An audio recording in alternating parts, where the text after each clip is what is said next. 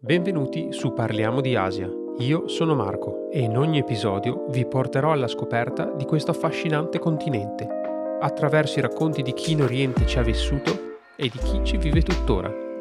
Dopo aver studiato lingua e cultura cinese, ho vissuto diversi anni in Cina. Rientrato ormai da tempo in Italia, sposato con una giapponese, conservo l'amore per l'Oriente. Se siete curiosi di scoprire qualcosa di più su questa parte di mondo, seguitemi in questo viaggio. In questo episodio incontriamo Giorgia, che ci racconta la sua esperienza e il suo amore per il Giappone, partendo dagli studi universitari e dalla prima avventura dove si è trovata a fare la contadina nelle campagne giapponesi. Dopo essere stata in diverse occasioni in Giappone, Giorgia ha deciso di sfruttare la sua conoscenza mettendola a servizio della sua regione, la Sardegna, dove accompagna i turisti giapponesi alla scoperta dei luoghi e della cultura sarda. Da un paio d'anni ha aperto il profilo Instagram Una valigia per il Giappone, dove racconta il Giappone con aneddoti, storie e curiosità per tutti gli amanti del paese del sollevante. Ma adesso, senza ulteriori indugi, vi lascio con Giorgia. Ciao a tutti, bentrovati su Parliamo di Asia. Oggi siamo in compagnia di Giorgia Cesaracciu che molto gentilmente ci ha dato la disponibilità per questa chiacchierata e quindi lascerei subito la parola a Giorgia chiedendole dove nasce un po' l'amore per il Giappone e qual è stato il percorso che l'ha portata ad avvicinarsi al Giappone e anche alla lingua giapponese. Perfetto, buongiorno a tutti, appunto sono Giorgia e il mio amore per il Giappone è nato molto tardi, nel senso che è nato quando ho iniziato l'università, la triennale, volevo fare una lingua diversa. Io ho fatto il liceo linguistico e quindi là studia le solite lingue inglese, francese e spagnolo e volevo fare qualcosa di diverso. Quindi mi sono trovata a scegliere tra russo, arabo e giapponese. Cinese ancora non c'era perché ho frequentato l'università di Cagliari. Cinese quindi l'ho dovuto escludere un po' a priori. E niente, rimanevano queste tre lingue. Ho detto qual è quella che mi può interessare maggiormente? Il giapponese. Quindi da là diciamo che ho iniziato il percorso di studio linguistico e culturale anche perché studiavamo tanta letteratura eh, poi i professori mh, mm, ci introducevano anche ad altri tipi di argomenti. E quindi col passare del tempo, insomma, mi sono appassionata a questa lingua, nonostante da piccolina, come tutti, guardassi i famosi cartoni animati, ma mai avrei detto che un giorno il Giappone sarebbe diventato il fulcro proprio della, della mia vita.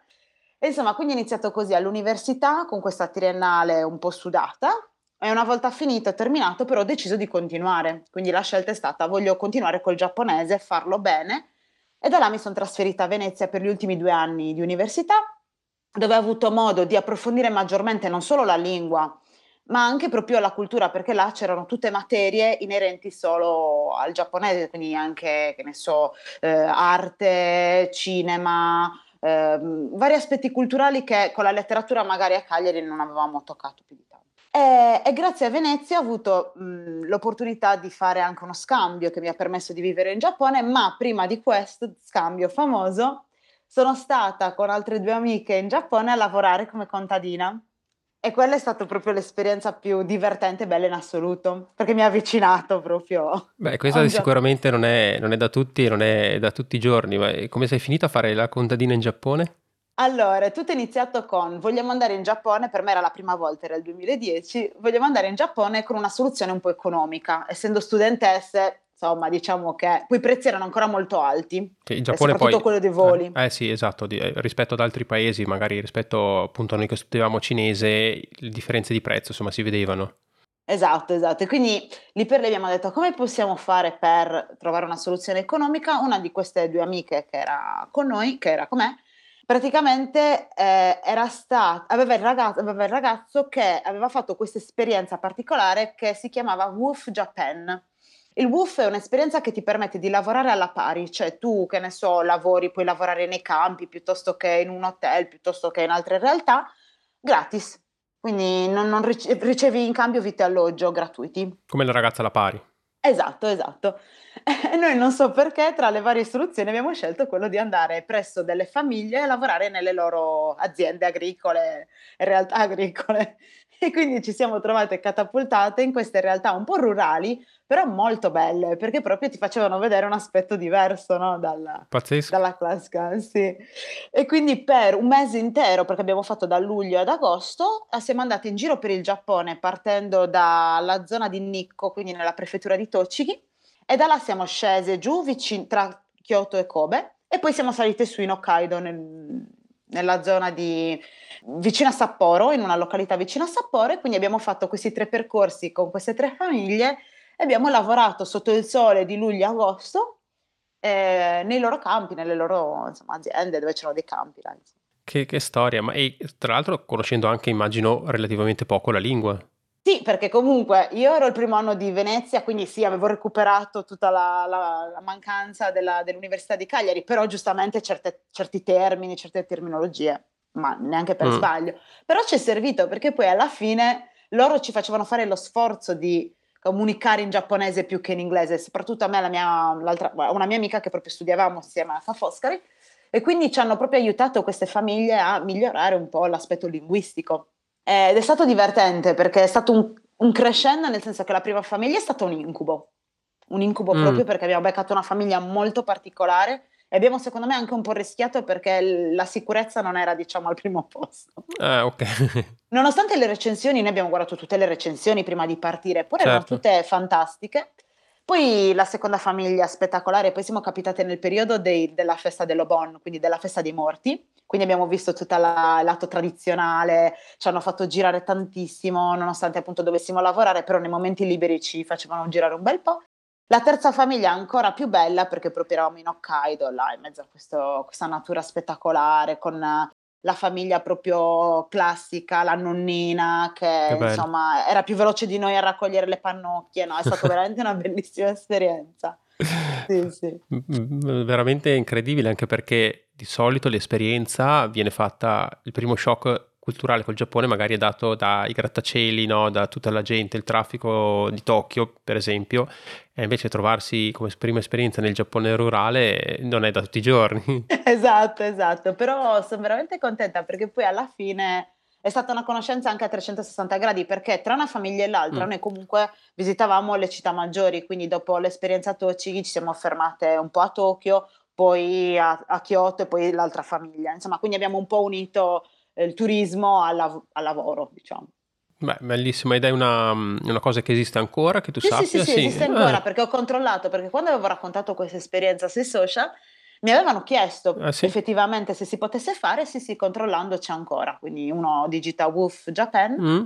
e, e vedi un po' insomma, dove vuole andare, cosa vuole fare, perché ripeto, non è solo lavoro nei campi nel caso, eh, ci sono varie... Eh, ok, quindi si può scegliere un po' l'ambito, il mm. settore, nel senso che se magari qualcuno ha anche delle conoscenze specifiche e dice voglio provare a mettermi in gioco facendo qualcosa che riguarda anche magari il mio mondo, il mio settore. Esatto, potrebbe esserci. Poi chissà da qua a dieci anni sicuramente magari la, la realtà anche, si è anche ampliata, quindi ci saranno cose che magari quando l'ho fatto io non c'erano, però è così, ho visto che esiste ancora, quindi è una cosa carina da fare se uno magari ha dei budget limitati o vuole comunque veramente provare un'esperienza sì. diversa. Ecco. E sono curioso, qual è stata un po' l'esperienza più innanzitutto scioccante, nel senso anche buono del, del, termine, quando siete state catapultate in questa realtà rurale giapponese, cos'è che vi ha colpito di più che magari non vi aspettavate dal Giappone? Perché uno parte con eh, tante idee, eh, non so, anche nel vostro caso culturali, sapendo un po' il paese perché lo stavi già studiando, quindi magari parti comunque con dei preconcetti, ah i giapponesi sono così, fanno così, devo stare attento a far colà,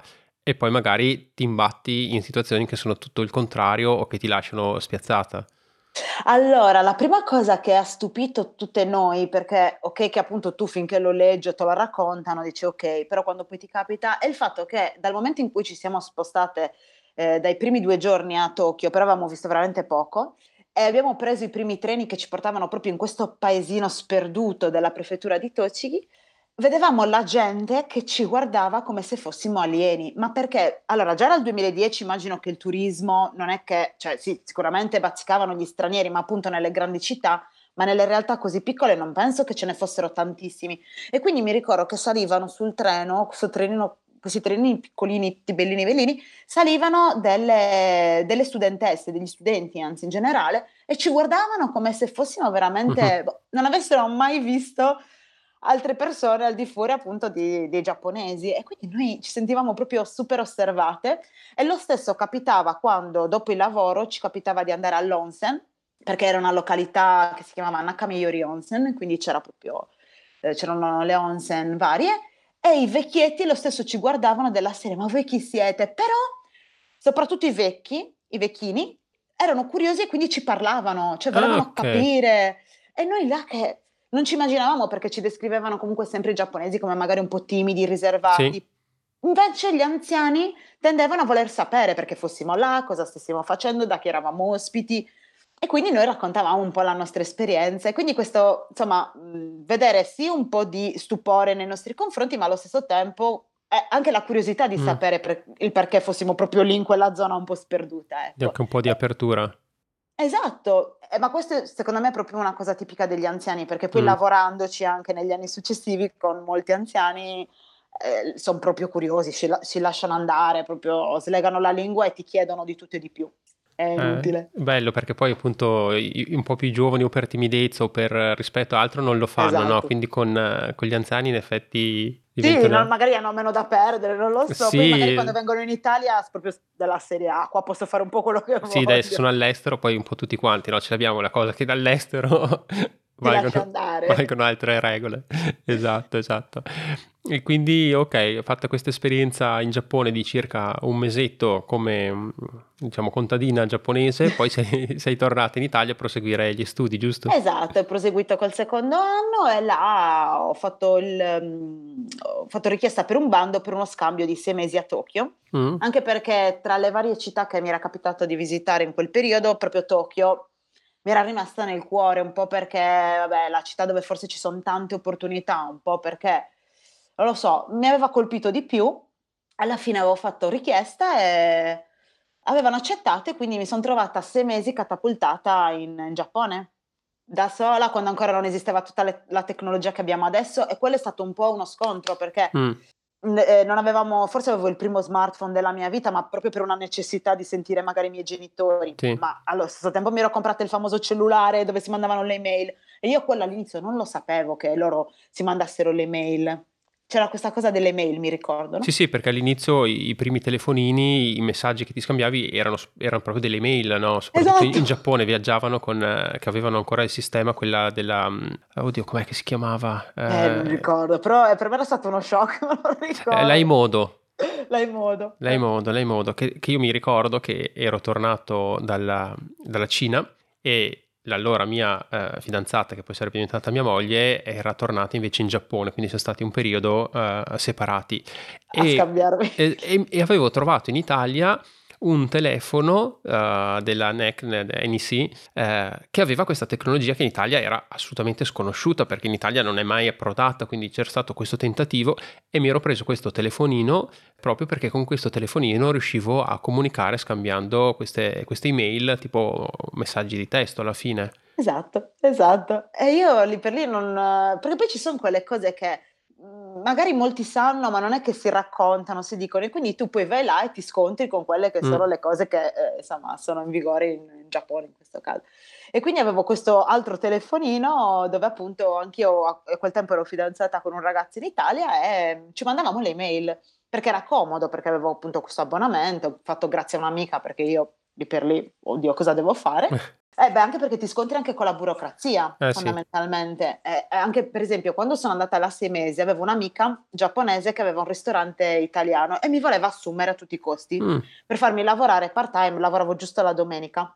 E mi ricordo che mi aveva mandato a Shinagawa a fare tutta la documentazione. E io ero là che dicevo, oddio, cosa devo fare? Però poi, insomma, alla fine tra una cosa e l'altra. Esperienza, quello... esperienza esatto, anche questa, no?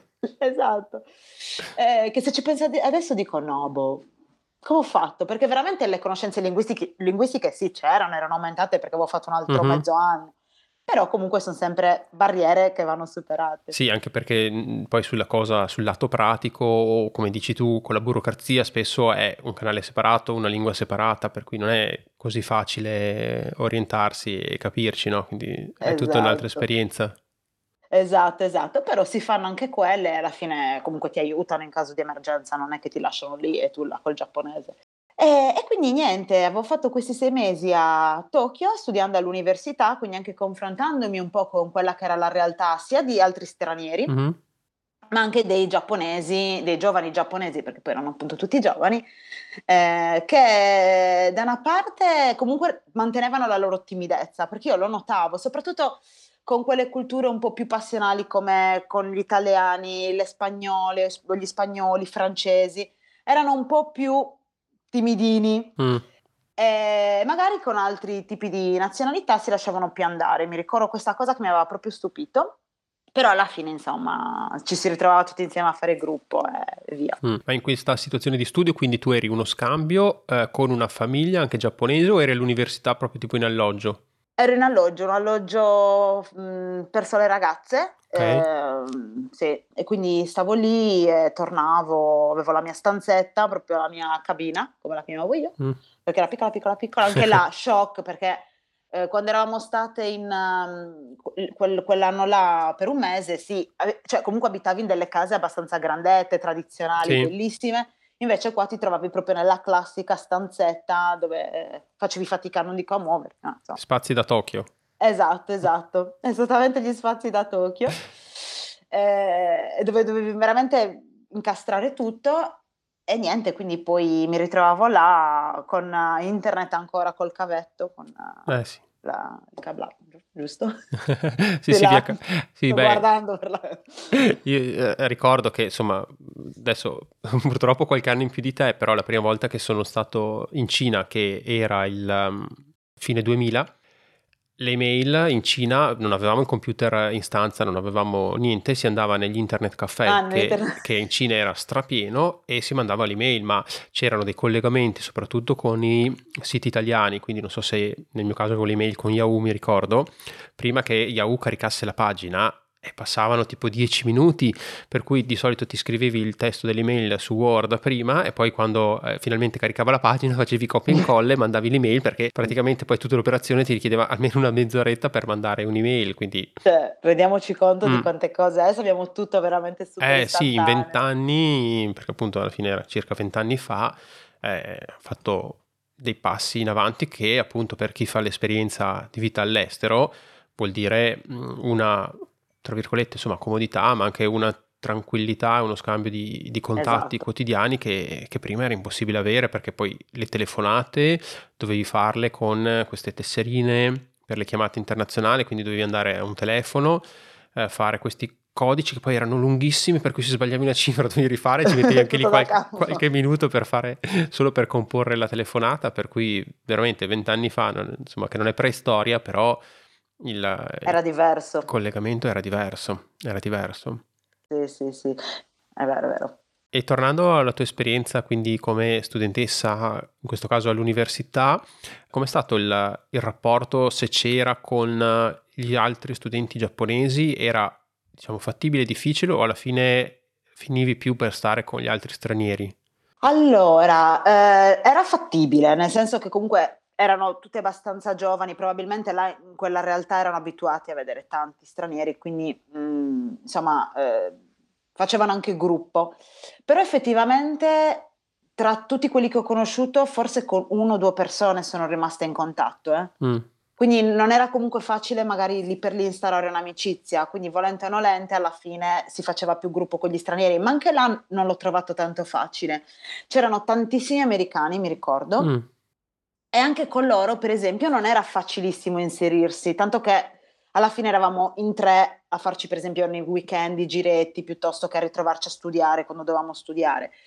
Quindi sì, nel contesto classe, nel contesto um, università, coi, anche con i giapponesi si riusciva a parlare, a scambiarsi delle opinioni, a, ti aiutavano anche se avevi bisogno, perché se magari avevo qualche dubbio potevo chiedere tranquillamente e venivo aiutata. Poi si facevano i tandem, mi ricordo che i professori ci spingevano a organizzare i tandem, quindi davano il nostro uh, buddy con il quale potevamo fare un po' di, di, esercizio, quindi io parlavo in inglese con la ragazza giapponese, okay. mi ricordo avevo la mia language buddy e lei viceversa mi parlava in giapponese, quindi là c'era quello scambio un po' particolare che a un certo punto si mischiava e si diventava, eh, sì, non so, una lingua a parte. Però comunque questo era molto utile perché alla fine era un aiuto per me ma anche per loro. Sì, sì. Però oltre questo non riuscivi a creare quel tipo di rapporto che dici ok, mm. ci sentiamo, usciamo anche oltre. Cioè, io non ho mai fatto una gita fuori porta con dei colleghi per dire no. Sì. E questo penso che sia abbastanza normale, nel senso che l'ho riscontrato poi anche con proprio delle amicizie esterne all'università, mm-hmm. che ci si sente ma o ci si vede quando vado là, però non è che dici oddio, c'è sto rapporto proprio che, che si stringe, ecco. Mm, ma... Si sente, di tanto in tanto. Sì, diciamo da un po' da quello che, che ho visto io con, um, con i giapponesi di, di, rapporti, anche ad esempio quando ero all'università in Cina, dove c'erano tantissimi coreani e giapponesi, hanno questo modo di, di fare gruppo che è proprio uh, a circolo, no? Quindi se sei parte del, di questo gruppo, del circolo, riesci a interagire e interagisci con tutto il gruppo. Se cerchi di avere uh, contatto, quindi di interagire con una sola persona, eh, diventa difficile, cioè o ti accettano in questo gruppo, che, in questa cerchia che fanno, oppure diventa veramente difficile. Sì, sì, è vero. Eh, quindi forse è anche più difficile avere il rapporto singolare no? con una persona di amicizia e poi mi sembra venga vissuta in maniera diversa, nel senso che da noi forse è un'amicizia che devi mantenere e la consideri tale se la mantieni nel tempo. Per loro, tutto sommato, da quello che è un po' la mia esperienza, tu puoi anche non sentirti per mesi, poi ti senti amiconi come prima, ecco, cioè nel senso sì. viene vissuta veramente diversamente, no?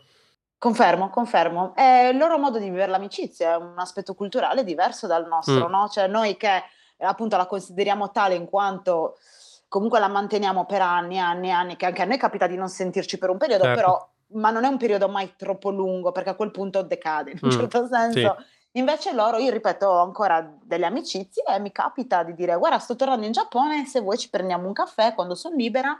Ah sì sì sì sì, allora ci raccontiamo, però non è che li sento tutti i giorni o mm. ci mandiamo messaggi tutti i giorni, ecco, come sì, può sì. succedere con altre persone anche qua in Italia la mia ex coinquilina per dirti, no? quando ho vissuto certo. a Venezia, che ci sentiamo abbastanza spesso ancora. Però insomma alla fine ecco, è un aspetto che va accettato perché è diverso da come la viviamo noi, non è una cosa, però lo noti quando sei all'inizio, poi eh sì. te ne fai una ragione nel senso che capisci che è così e la prendi per com'è, sì. però all'inizio se non l'hai mai vissuta un attimino ti spiazza. Ti diciamo. spiazza, sì.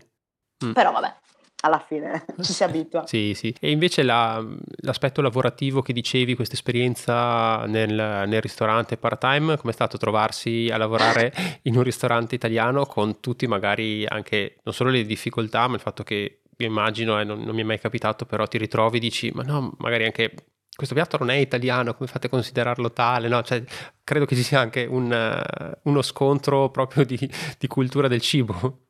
Allora, sì, perché nonostante questa ragazza uh, avesse comunque studiato in Italia, e aveva fatto un giro per un anno in lungo e largo, eh, comunque proponeva sempre piatti un po' rivisitati, un po' per i giapponesi, eh. proprio per riuscire a incontrare quelli che sono i gusti dei giapponesi. Però è anche vero che lei si affidava molto a me, nel senso mi chiedeva, ma secondo te questo può andare bene, il gusto lo ricorda? Quindi comunque era sempre curiosa e voleva sempre migliorare, diciamo, l'aspetto qualitativo del suo piatto. Era Quindi, attenta. Esatto, mi, passami il termine che può essere brutto, mi utilizzava, ma mm-hmm. non nel senso negativo, sì, per sì. capire se effettivamente potesse essere, richiamare un, un minimo il gusto italiano. E fa ridere perché spesso e volentieri, e questo l'ho riscontrato anche in altre situazioni, anche se non ho lavorato io direttamente, comunque l'assumere un italiano è sempre un po' folcloristico, no? Certo. Fa sempre piacere perché tu sei la figura comunque della serie, guardate qua c'è un'italiana. Da circo. Allora mi faccio... Eh, sì, ripeto sempre nel senso buono. Nel senso buono, sì. Poi, sì, perché appunto a loro fa piacere perché giustamente eh, poi tu puoi spiegare le cose, lei mi invitava sempre a parlare con i clienti, a spiegare da dove venissi, perché appunto la Sardegna là era veramente totalmente sconosciuta, mm-hmm. quindi lei mi diceva dai parla della Sardegna, racconta da dove vieni, come ci siamo conosciute. E quindi mi, mi mandava proprio alla scoperta, forse anche per aiutarmi in realtà mm-hmm. no, a migliorare. La cosa che mi ha traumatizzato sicuramente di più è stata che dovevo utilizzare un linguaggio, ovviamente rivolgendomi al cliente, un po' più onorifico, no? il famoso linguaggio certo. che traumatizza tutti e che neanche loro a volte riescono a... Ma anche loro cioè, devono esatto. studiarselo. sì, penso che anche per loro sia un bello ostacolo. E là per me era tragico perché proprio dovevo, ricor- dovevo fare uno sforzo per ricordarlo, perché poi all'università te lo propongono, ma non te lo fanno studiare, no? Mm-hmm. E quindi mi ricordo che per me quello era proprio un trauma, sbagliavo in continuazione. Eh, sì, non ti senti sicura, no? Mm. Esatto, perché dico, ma se non lo sanno usare manco loro, figurati io. Eppure, vabbè, lei mi diceva, ma vai tranquilla, tanto non ti preoccupare, lo sanno che stai studiando, perché poi lei ovviamente mi introduceva anche, sì. spiegava studiando. Però quello mi ricordo che è stato sempre un trauma. Mm. Ma sì. l'aspetto linguistico per me lo è sempre stato, contando da, da dove sono partita. Mm-hmm. Sì, beh, poi per carità con gli stranieri sicuramente sono più uh, comprensivi a livello linguistico, nel senso che già per loro è magari diciamo assurdo che tu riesca a parlare in giapponese, quindi anche se la lingua formale non l'esprimi proprio nel, nel modo più corretto, eh, sicuramente lo, lo, comprendono e, un po' lo giustificano, no? Sì, sì. Però sicuramente anche quella deve essere stata insomma, un'esperienza particolare, no? Quanto è durata? Allora, ho iniziato forse, allora io sono arrivata a marzo, a fine marzo ero arrivata, ero arrivata, ho iniziato verso maggio, quindi da maggio a settembre che poi me ne sono mm. andata. Okay. Eh, per ogni domenica poi super dovevo essere super puntuale, proprio non c'erano scuse, su quello era molto categorica, mm. dovevo timbrare puntuale all'entrata, timbrare puntuale all'uscita, anche perché poi le facevo il resoconto e certo. calava.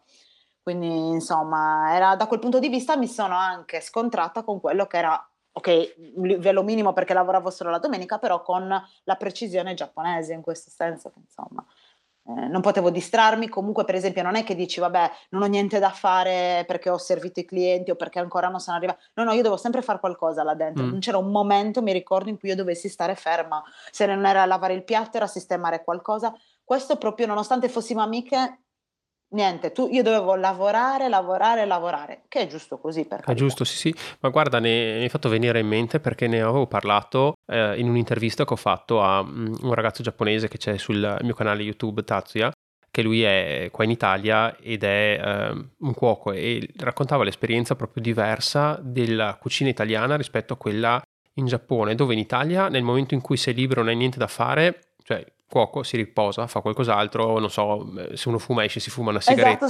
Esatto. In Giappone fa, no, in Giappone lavori sempre, cioè se non stai cucinando, facendo qualcosa, stai sistemando, preparando qualcos'altro, quindi non, non hai questo continuo staccare, cioè sei esatto. sempre sotto.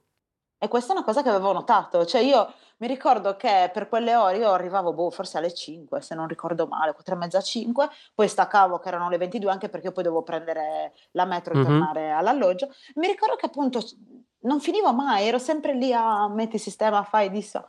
E anche là è una cosa nuova perché dici, mm. eh, però ora capisco quando dicono che comunque insomma. Mm, sì. Mm, ok, quindi hai fatto questa esperienza, sei mesi mm, di, di, scambio, di studio con anche questa punta di lavoro e poi sei tornata in Italia a concludere gli studi, immagino a questo punto. Esatto, a concludere gli studi, quindi io mi sono laureata e di là c'è stato un anno di stacco, cioè nel senso che avevo capito più o meno dove volessi andare, ma dovevo iniziare a trovare comunque un lavoretto. Sai, quell'anno non, non sabbatico, perché comunque devi trovarti qualcosa no. da fare, però dove, dovevo capire eh, come declinare quello mm. che volevo fare. E là avevo capito che ogni qualvolta io mi presentassi a un giapponese, dicessi: eh, Ciao, io sono Giorgia, vengo dalla Sardegna. Sardegna? Sì, è un'isola, Sicilia, no, Sardegna, Corsica, Corsica, no. cioè, conosci la Corsica? Questa era quasi un'offesa, eh? Dico, siamo là, una sopra l'altra. Insomma, quindi alla fine ho detto, sai che c'è? La Sardegna, cioè, è una bellissima regione, no? Mm-hmm. I giapponesi amano l'Italia, che anche a quel tempo era già molto chiaro, perché non fare qualcosa che possa coinvolgere la mia regione? Anche perché io a quel punto avevo capito che in Giappone non, non volevo vivere, ma non per male, ma perché mi ero accorta che i ritmi erano troppo intensi mm. e non parlo solo di lavoro, di studio, era proprio il ritmo di vita, anche prendere il mezzo, che quello, quando c'è il rush time diventa un delirio e le stazioni sempre piene, le distanze sempre lunghissime. Poi la preoccupazione di casa, cioè sono lontana anni luce. Diciamo che poi in quel periodo appunto avevo magari un, il fidanzato mm-hmm. e quindi mm-hmm. l'idea di trasferirmi, lui che magari non poteva venire in Giappone. Insomma, una serie di cose che mi hanno fatto scegliere di tornare in, in Sardegna e di investire in Sardegna. Cosa mm. non scontata perché... Eh no, no, non è scontato. Beh, diciamo che non è scontato il fatto appunto anche di non aver eh, deciso di fare un'esperienza più lunga in Giappone perché poi appunto uh, molti ci provano, in molti casi magari solo per, per un periodo limitato. Esatto. Uh, quindi non è scontato di essere tornati in Italia e di, e di dire sì, in effetti investo sulla Sardegna, anche perché mi sembra che ci sia, chiamiamola così, insomma, della visione di dire creo qualcosa di nuovo, no? Esatto, esatto. E probabilmente sono capitata nel periodo giusto perché appunto il turismo giapponese eh, cioè di giapponesi che viaggiavano per la Sardegna, zero, ma zero proprio. proprio. E E, ehm, e, quindi mi sono rincontrata con una collega di Cagliari che però lei non aveva proseguito con gli studi del giapponese. Quindi dei tempi dell'università a Cagliari. A Cagliari, okay. esatto. E davanti a un caffè, questa cosa me la ricordo sempre, c'eravamo detti, le avevo raccontato la mia esperienza mm. perché comunque ogni volta, ogni qualvolta tornavo in Sardegna lei era lì e ci insomma, aggiornavamo e avevo detto guarda, io ogni volta che parlo di Sardegna nessuno sa dove siamo. Io ho detto ma perché non investiamo il nostro giapponese per far conoscere la Sardegna? E quindi in ambito turistico creare qualcosa di nuovo. Ed era più o meno fine 2013 e, e da lì quindi ci siamo messi a cercare tutte quelle realtà Giappone e Sardegna che magari potevano esserci ma noi non conoscevamo ed è partito tutto, cioè è partito questo progetto che purtroppo ora è bloccato a cause certo. che tutti conosciamo, che appunto mira a far conoscere la Sardegna in Giappone. E con questa fine del 2013 abbiamo deciso di prendere il patentino, perché era l'unica cosa che ci avrebbe abilitato a portare i viaggiatori in giro per Quindi come guida? Come guida turistica, mm. esatto. E poi avevamo trovato questa associazione che ancora esiste di sardi in Giappone, ah. adesso è proprio un circolo a okay. tutti gli effetti, al tempo era associazione, e quindi ci siamo rivolti a loro e da là c'è stato questo scambio per il quale piano piano ci siamo integrate in quella che era la rete turistica. Ok, questo vostro progetto si chiama? Sardinia Tabi. Sardinia Tabi, che significa? Tabi. Viaggio in Sardegna, ah, viaggio, okay. sì, qualcosa che coniuga il Tabi, il viaggio mm-hmm. e la Sardegna, eccetera. Quindi piano piano, dopo aver preso il patentino, vabbè, siamo ritornati in Giappone perché lei doveva riprendersi il giapponese. Io comunque fermo un annetto, un annetto e qualche mese, dovevo rinfrescarlo. Esatto, e quindi siamo state altri tre mesi a Tokyo, in una scuola privata, e quindi anche là vivi di nuovo la realtà con altri occhi, perché poi dal 2012 che ero stata erano passati due anni circa, quindi comunque alcune cose in Giappone è sempre in, cioè, mm, in mutamento, sì. cambia, che è una meraviglia, no? Sì, ma poi anche quindi, credo, ti interrompo, cioè la vedi con gli occhi diversi perché hai un progetto, un obiettivo diverso, esatto. no? e anche là infatti ne abbiamo approfittato per parlare di più di Sardegna, no? Mm. Anche alle persone che conoscevamo, con questa associazione... Eh, avevamo partecipato ad un evento che loro avevano in programma e quindi avevamo fatto questa presentazione, mamma mia anche là, l'incubo perché dovevamo parlare davanti a dei giapponesi in un, ristora- in un ristorante sardo gestito da un giapponese. Insomma, era stata un'emozione unica perché, oddio, adesso questa cosa dico, come facciamo a farci credere, a essere credibili? Eh, certo. E ce l'avevamo fatta invece in un modo o nell'altro. E insomma, era stata una vetrina no, per noi mm. poter raccontare della Sardegna così. E, e, quindi questo viaggio in Giappone ci aveva aiutato a dare il là, a imboccare un po' di persone che abbiamo incontrato. E una volta tornate siamo partite perché avevamo il patentino bello fresco fresco e abbiamo iniziato a lavorare. All'inizio con il singolo, con la coppia, singolo, coppia. Viaggiavamo sempre in due tra l'altro, quindi ci dividevamo tutto i eh, guadagni perché ovviamente avevamo paura di farlo da sole. La lingua sì era stata rinfrescata ma non, ancora, non era mm-hmm. ancora forte, no? E devo dire che dal 2014 al 2016 abbiamo lavorato bene, ma i numeri non erano ancora altissimi. Dal 2016 al 2020, prima che si chiudesse tutto, poi ti spiego perché ho incluso il 2020, mm-hmm. proprio è andata alla grande, cioè riuscivamo a lavorare separatamente, organizzandoci come una... Noi non siamo una società, siamo due singole guide okay. a partita IVA. Sì. Però ovviamente tra di noi ci organizzavamo, questa guida la fai tu, okay. quest'altra la faccio io. Una collaborazione a 360 gradi. Esatto. E abbiamo lavorato tanto, abbiamo conosciuto tantissimi giapponesi, che um, alcuni sono pure tornati negli anni in Sardegna. Quindi sì, perché loro se amano il posto diventano dei mm. repeaters. Mm. E quindi tornano, si affezionano. Quando siamo andati noi in Giappone ad accompagnare gli italiani la sera, quando eravamo liberi, andavamo a mangiarci un qualcosa con questi. Io non, non mi piace chiamarli clienti, più viaggiatori, no? Sì. E quindi si sono creati anche dei rapporti. Da qua ti mm. dico, è vero che cioè, si riescono a creare poi dei rapporti, tuttora con alcuni ci sentiamo, anche se poi effettivamente non sentirci di mese in mese, così ogni tanto. Sì, sì. Ma e, e come ha funzionato, diciamo, il lanciare per portare i giapponesi? Perché spesso, da quello che vedo io, un pochino il turismo giapponese funziona a gruppi, cioè è più difficile che i singoli si muovano, a parte di qualche diciamo avventuriero, qualcuno c'è sempre, la coppia, magari che si fa il viaggio di nozze, però in molti casi vanno a, a grupponi, no? Sì, perché da loro l'agenzia è ancora il punto di riferimento mm. quando viaggiano, no? Allora, la... noi abbiamo iniziato così, innanzitutto abbiamo creato un iniziale sito, un po' così, un po' molto, molto semplice, nel quale ci potevano contattare eh, privatamente e quindi chiedere il servizio guida. Sì. Poi però, col passare del tempo, siamo diventate un po' più scaltre, quindi abbiamo iniziato a contattare, proprio a fare un bombing alle agenzie di viaggio, sia in Giappone sia mm, in, mm, in, Italia che in Sardegna. Quindi ci siamo presentate a tutte le realtà possibili e da là abbiamo iniziato a creare rete. Quindi non solo ci contattavano privatamente quei giapponesi avventurieri, come appunto hai detto tu, che volevano fare tutto per i fatti loro, ma abbiamo poi avuto anche il riscontro dalle varie agenzie che ci chiamavano proprio per il servizio guida.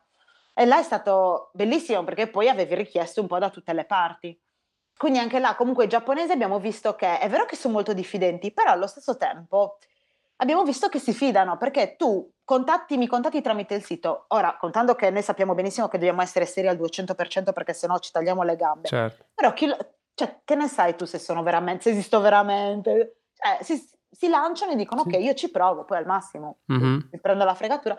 Eppure molti si lanciano perché comunque tanti ci hanno contattato anche solo per la guida dal sito. Dal Magari sito. il viaggio ce l'avevano organizzato per i fatti loro con l'agenzia, okay. ma la guida l'hanno chiesta a noi e basta. Mm. Quindi sì. E cosa porta un, un, giapponese in Sardegna, visto che dicevi che molti neanche la conoscevano? Cosa porta un turista giapponese a dire sì, vado in Italia, ah. dove di solito sai faccio Venezia, sì. Milano, Roma, forse Firenze. Allora, e... eh, secondo me da qualche anno nei giapponesi è nata la volontà di scoprire posti nuovi. Ok.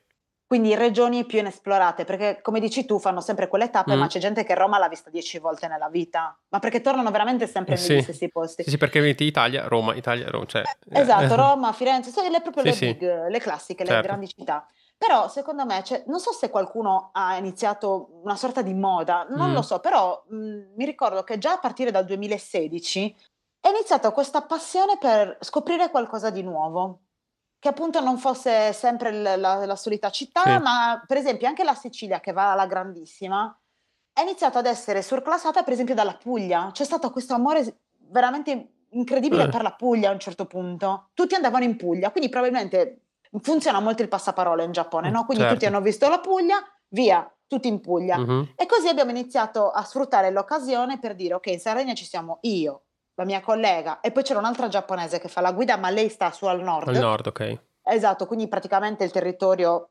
cioè ben, esatto, nel senso, anche perché noi, per noi fare una guida unica al nord non conviene, mm. a quel punto gliela passi e via. Sì. A meno che non devi farti il viaggio col gruppo, certo. il tour leader. Sì. E quindi niente, così abbiamo iniziato a approfittarcene, a dire volete conoscere qualcosa di nuovo? Sardegna, guardate qua. E abbiamo iniziato con la pagina Facebook, poi con sì. Instagram, il sito che ovviamente abbiamo rinnovato è fatto per bene, con tutte le foto delle esperienze fatte con i vari gruppetti che poi sono iniziati ad arrivare. Poi è iniziato il turismo croceristico, io non sapevo che i giapponesi amassero andare in crociera, eh, ma gruppi di 40 persone. Questo cioè, mi proprio, manca sì, allora da, sempre dal 2016, ripeto, il 2016 è stato l'anno proprio la l'esplosione, la svolta.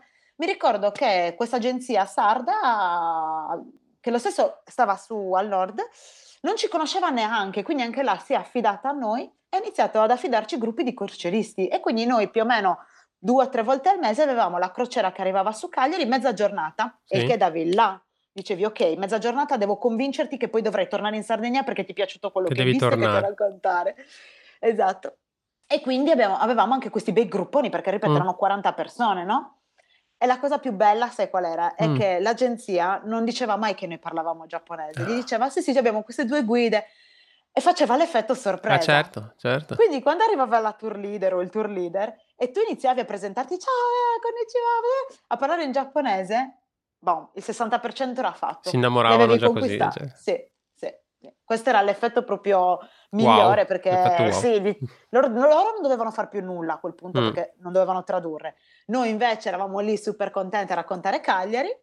Bello. E te ne andavi che loro erano felicissimi e, e speravi che poi magari insomma certo. volessero tornare in Sardegna. Certo, ma da un punto di vista di un giapponese, mm. eh, cos'è che colpisce della Sardegna? Perché noi italiani ovviamente meta gettonatissima soprattutto per il mare i giapponesi esatto. tendenzialmente non sono un popolo che va al mare come lo intendiamo noi. Cioè, esatto. il mare, è, nonostante sia un'isola, è, molto trascurato come tipo di, di, vacanze, non stanno in spiaggia a prendere il sole, ecco.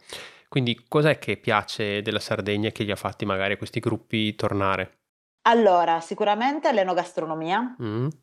Loro amano il, la cucina no, di un luogo, amano Sì. la cucina, amano assaggiare, insomma, poi noi abbiamo una cucina un po' particolare, no, che si divide tra, vabbè, carne e pesce, però comunque un po' unica, ma in quanto isola ci può stare, no, Mhm. che- e, e soprattutto, e quindi amano proprio assaggiare, conoscere qualcosa di nuovo, di diverso, amano assaggiare anche, bere il vino. Sì.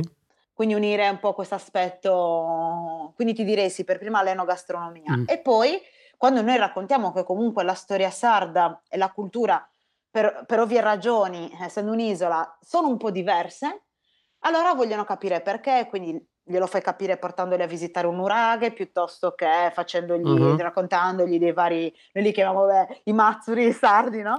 e così. E quindi loro si stupiscono del fatto che appunto quello che vedono in Sardegna non lo possono ritrovare in un'altra regione. Però se devo proprio fare una classifica, l'enogastronomia è quella che attira di più. Beh, e Vanno a fare la visita in cantina, le degustazioni. Questo in effetti mi fai venire in mente che banalmente le guide turistiche giapponesi sono sempre ricchissime di tutta la parte enogastronomica, cioè a me viene da ridere, io un po' prendo in giro anche mia moglie perché se prendi una guida giapponese di spiegazione culturale di cose da vedere c'è una paginetta. E poi c'è cosa mangiare, dove mangiare, come muoversi con tanto di foto e dove comprare il biglietto delle- non so, della metropolitana e cosa fare di shopping. Queste sono le attività principali, divise più o meno equamente, anzi forse la parte culturale è quella che ne È soffre, che rimane proprio giusto perché bisogna parlare. Quindi sicuramente sì, in effetti questo pensandoci è un aspetto che ai giapponesi piace.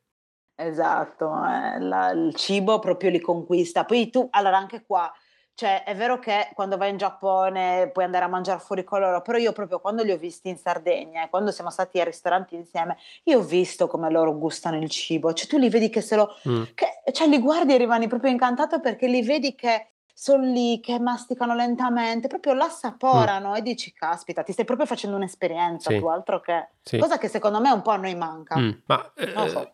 sì, c'è anche questo altro concetto che ovviamente ho imparato un po' a conoscere col tempo e, e un pochino a comprendere di più perché all'inizio mi lasciava un po' più spaesato, che per i giapponesi mi sembra di, di vedere che la vacanza è sostanzialmente, chiamiamola così, una coccola che si danno, una ricompensa, no?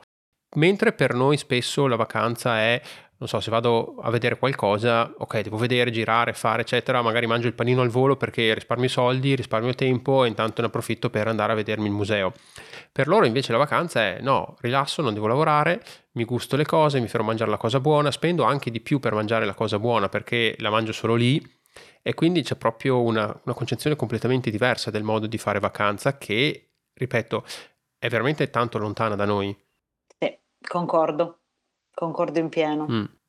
E poi Eh. tu, tu- tu porti anche eh, gli italiani in Giappone, giusto? e Esatto, quindi c'è esatto. l'altro aspetto. L'altro aspetto che anche quello mi manca da morire perché mi piaceva proprio, no? Eh, E, e poi diciamocelo, è più facile perché devi interagire nella tua lingua e Mm. quindi è un po' più, diciamo, più divertente. È, più divertente. Eh, sì, sempre dal 2016, deve essere Mm. che il 2016 è stato l'anno boom proprio anche da quel punto di vista. Eh, in realtà, vabbè, no, noi abbiamo iniziato a fare le accompagnate, perché io dico noi, ma perché è scoppiato tutto sempre Con con, questa mia collega. Mhm. collega. Eh, già qualche anno prima, nel 2015, ma con delle agenzie così che sapevano che parlavamo giapponese e conoscevamo il Giappone. Però ecco, il 2000 dal 2016 è proprio partito l'Under Rivieni abbastanza costante. Eh, sì, è iniziato tutto con un tour eh, prova in primavera, dove dovevamo fare un po' un, una- un affiancamento a degli altri accompagnatori.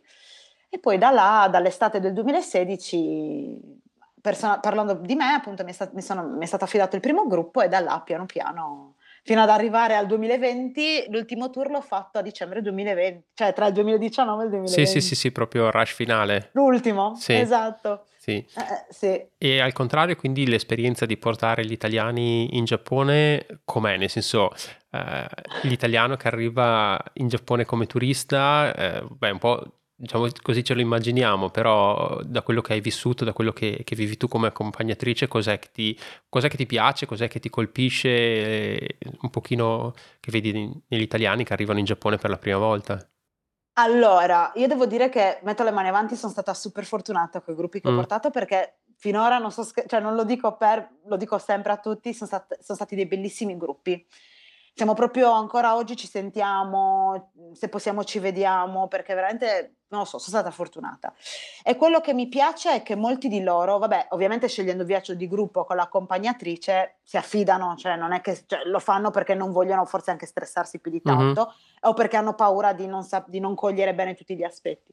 Però appunto mi piace questa cosa che se tu gli spieghi un determinato aspetto piuttosto che gli consigli una cosa, cioè non hanno da ridire più di tanto, almeno i gruppi che ho avuto mm. io non, non, sono andati in contrasto con le informazioni che gli davo, perché sai, trovi quelli che guida alla mano, eh ma qua dice così, sì. tu non mi stai dicendo così, a me non è capitato e quindi okay. finora ho apprezzato il fatto che tutte le persone che ho accompagnato si sono affidate, hanno, mm, come dire... Eh, non, sono lasciati andare. Si sono lasciati andare, mm. no? si sono affidati, hanno fatto le esperienze che gli ho consigliato quando avevano il tempo libero e sono tornate con la voglia di tornare in Giappone. Cioè, nel senso, ci sono state anche persone che sono tornate poi per i fatti loro, sì. giustamente una volta che impari, certo. anche da solo, sono tornate in Giappone perché? Perché volevano scoprire di più, perché gli è piaciuto tanto da... Cioè, si sono innamorate. E questo per me è molto importante mm. perché vuol dire che nel mio lavoro sono riuscita a darti tutto quello che a me ha fatto innamorare e poi sono riuscita a trasmetterlo anche a te. Certo, hai trasmesso, hai trasmesso, la passione e quello che ti, quello che ti piace. Sì. Esatto. E cosa, e quindi, cosa, li col, cosa, li colpisce quando, quando, arrivano in Giappone, secondo te? Cioè le cose che, che, piacciono di più poi per gli italiani, da quello che hai visto quando sono in Giappone, che li fa innamorare, entusiasmare del Giappone? Allora, sicuramente, diversamente dai giapponesi, noi ci, ci innamoriamo dell'aspetto culturale, storico, tradizionale, perché poi alla fine sì, ci piace mangiare, però non è mai quello, secondo me, che Anzi, lì magari qualcuno ti dice: mm, Non vedo l'ora di mangiarmi la pasta, no? Esatto, oppure gli dico: Guarda, se proprio ti vuoi mangiare la pasta, è pieno di ristoranti esatto. gli tenevano, tanto bene o male, la qualità diciamo che è sempre abbastanza buona. Eh, però, appunto, l'aspetto culturale e, gli, e, soprattutto la diversità delle città. Per esempio, se tu passi per Tokyo, no? Dove io tento sempre di fargli capire che, ok, una metropoli, ma ragazzi, la metropoli è quella che ti giri l'angolino, è il tempio, il santuario, ok, mm. ricostruito, quello che vuoi, ma dove la trovi una città? Cioè, almeno sì. Ora non so, ce ne saranno sicuramente altri in Asia, però comunque quello è il bello, no? Mm-hmm. Che tu hai tutti i grattacieli, poi vai in mezzo e c'è il tempietto, il santuario piccolino che dici, cavolo, ma è possibile? E, ehm, e quindi magari anche là la sfida di... Cioè, riesci a farli, fargli entrare eh, in testa che Tokyo non è solo una metropoli e quindi là si, cioè, si triggerano, no? come direbbe, direbbero i giovani, eh, impazziscono per questa cosa, però allo stesso tempo quando vanno in una città come Kyoto, di là impazziscono perché è là che ritrovano il Giappone mm, loro, no? Quello che si immagina, uno si immagina. Esatto, no? uno, uno, dice, ah che bella Tokyo, però voglio andare a Kyoto perché il mm. Giappone io me lo immagino così e di là quindi scoppia l'amore davanti a tutti quei templi, certi paesaggi, poi a seconda della stagione in cui si accompagna proprio fa gioco perché quando vai per esempio in autunno eh, davanti a certi certo. spettacoli, però ecco, per, secondo me quello che ha attrae di più l'italiano è l'aspetto storico-culturale, folcloristico e quando e soprattutto loro magari hanno un'idea, appunto, come dicevi tu anche prima, del giapponese che è così, così, così, no? Un po' della serie sempre gentili, sempre carini. Mm-hmm. Sempre disponibili, il che è vero perché poi anche quelli che si trovavano nel tempo libero a girare da soli, che si sperdevano, eccetera, magari trovavano il giapponese che andava lì e li aiutava, no? come è successo più o meno a tutti. Sì. Però allo stesso tempo, quando sei in treno, in mezzo alla folla incredibile, che iniziano a spintonarti un po' per, perché anche loro non ne possono più, dicono, ma Giorgia, ma non mi aspettavo che i giapponesi fossero anche così, cioè, si lasciassero andare anche in quel senso. E quindi comunque si stupiscono perché la loro idea di partenza poi un pochettino cambia e dicono no ma quindi i giapponesi fanno anche eh sì ragazzi sono esseri umani anche sono esseri umani sì. cioè nel senso ce li hanno anche loro le scatole girate di eh, sì. oppure quando mi è capitato di partire con il mio fidanzato che abbiamo fatto un viaggio uh-huh. in, in, solitaria diciamo sì. cosa è successo? che eravamo a Shirakawa Go e cercavamo dei boh, dei Nikuman non so volevamo mangiare il Nikuman mm. e abbiamo visto un negozietto dove c'erano non c'è stato verso il signore del negozietto, ci diceva che non c'erano e noi li intravedevamo dietro. E il mio ragazzo ci è rimasto di un male perché non poteva crederci che uno ti dicesse di no così e si è sentito un pochettino, non dico discriminato, mm. ma dice mm, qualcosa non mi torna.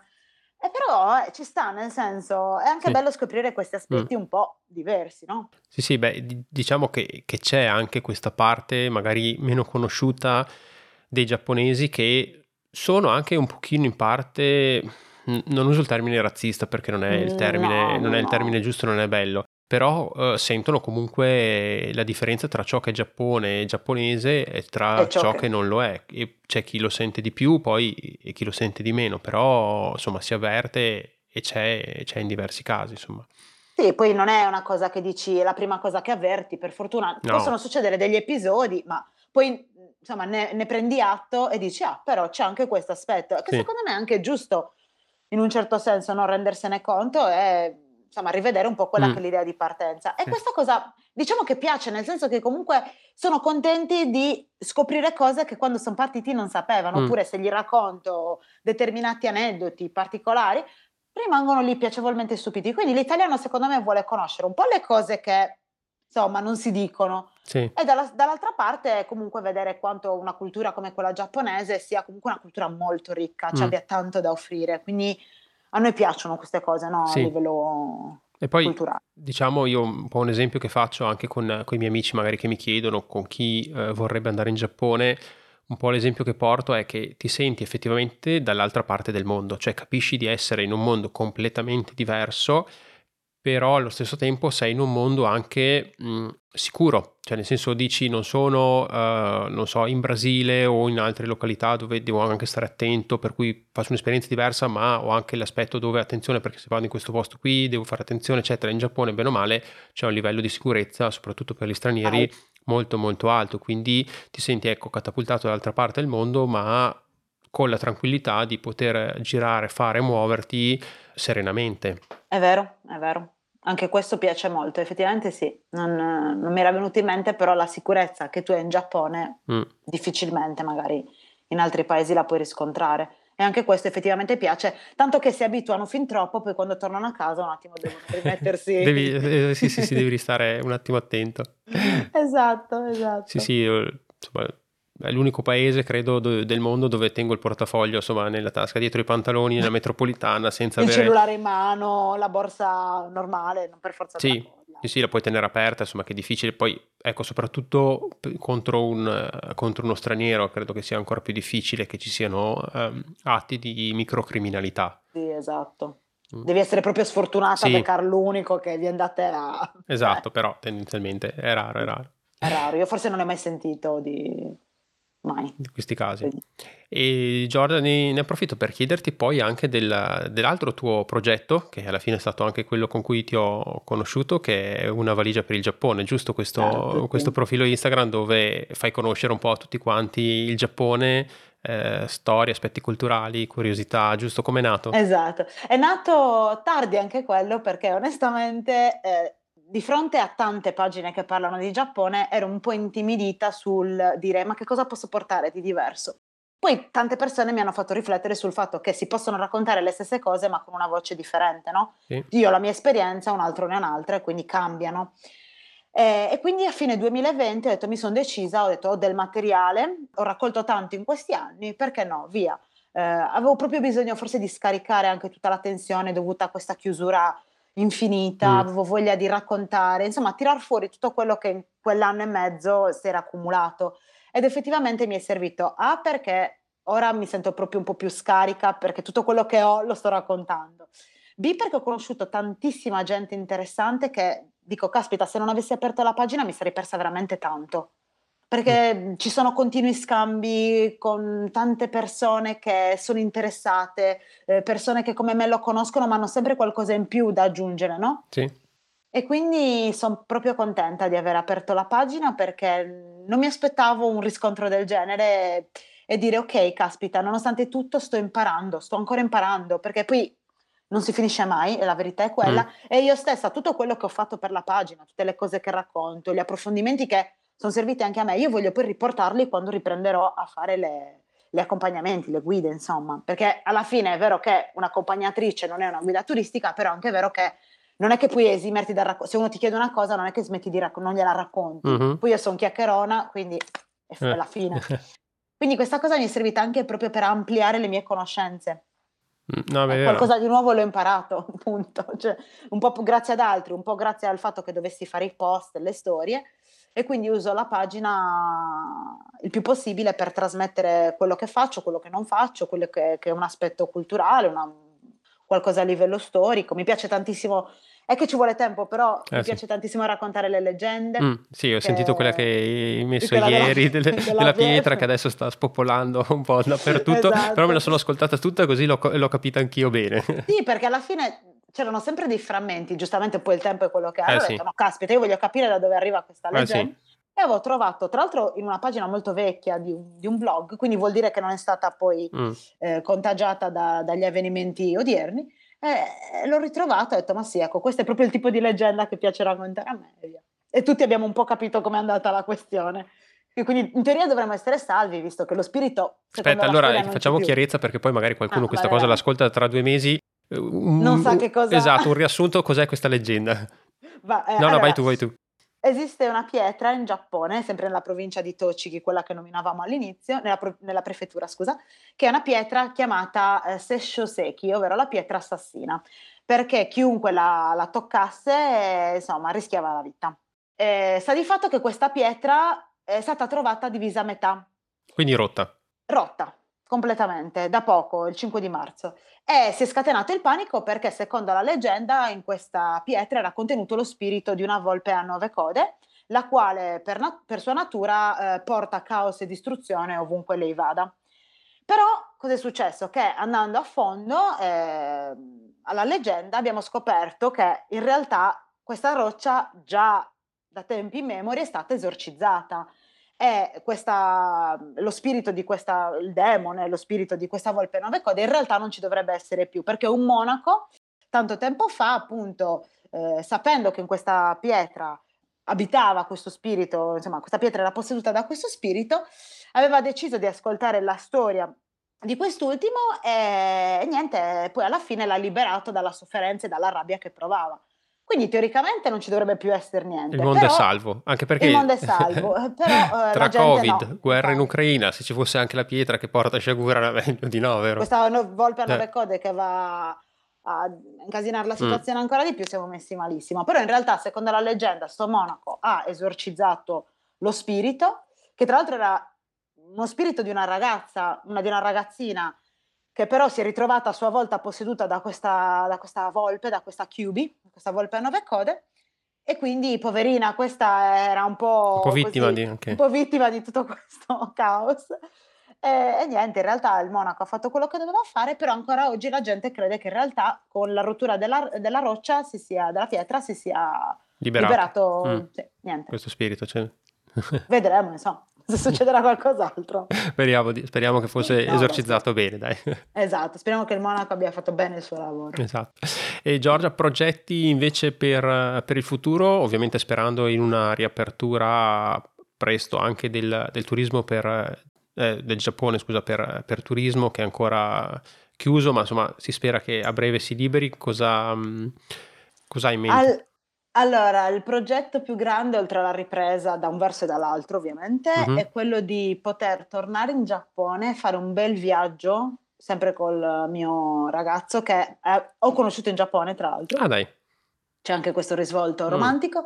Sì, vorremmo fare un bel viaggio per esplorare un po' il sud del Giappone, ok. quindi toccando sempre alcune mete che vogliamo rivedere, però così in velocità, e poi scendere sempre più giù, mh, insomma, scoprire un po' il sud, che è- a parte Nagasaki dove ero stata e Beppu dove ero stata in velocità, Mm, mi piacerebbe tanto comunque conoscere, quindi il Kyushu, insomma, sì. vederlo un po' meglio e scoprire un po' come, come si vive là, come insomma i vari posti, le varie Mm. località. Mm. Per ora è que- c'è quello come Sì. progetto. E niente, continuare a raccontare sempre di più il Giappone, ma soprattutto con del materiale nuovo, con qualcosa insomma che faccia rivivere la pagina, anche, Mm. insomma che rinfreschi un po' la pagina. Certo, sì, sì, di, di avere del materiale da...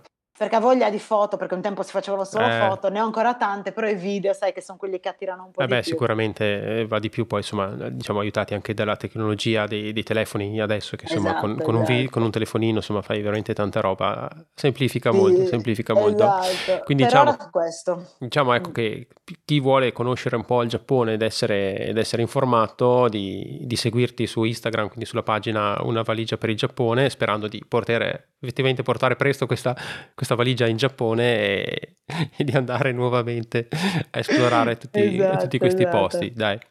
Bene, dai, io non ti, non ti, ruberei altro tempo, nel senso che più o meno credo che insomma, la tua esperienza molto, molto interessante e davvero insomma, particolare, poi come tutte le esperienze sono, perché non ce n'è mai una uguale e quindi davvero bella e grazie per averla voluta condividere. Speriamo di riuscire anche a vederci di, di persona, magari direttamente in Giappone quando finalmente si, tornerà, si tornerà, a farlo. Quindi ecco, eh, di nuovo l'invito a chi volesse seguirti su Instagram e chi vuole programmare un viaggio in Giappone, magari anche di, di sentirti, di, di, contattarti per farlo quando, quando si potrà tornare. Speriamo presto, ecco. Io ringrazio te Marco veramente per avermi dato la possibilità di raccontare po' la mia esperienza con il Giappone, è stato molto molto interessante e mi è piaciuto tanto, quindi grazie veramente. Grazie. Davvero, grazie mille Giorgia, grazie. grazie. E questa era l'avventura di Giorgia e la sua esperienza con il Giappone. Spero che questa puntata vi sia piaciuta, se è così vi invito a lasciare una bella recensione su Apple Podcast o su Spotify in modo da aiutarmi a diffondere questo programma a quante più persone possibili. Se avete piacere di consigliarlo ad amici, parenti, mi farete una grande cortesia e come dicevo aiuterete a diffondere questo programma. Siamo alla puntata numero 10, vi aspetto per le prossime puntate per cui iscrivetevi al programma per non perdervene neanche una. Grazie a tutti, alla prossima, ciao!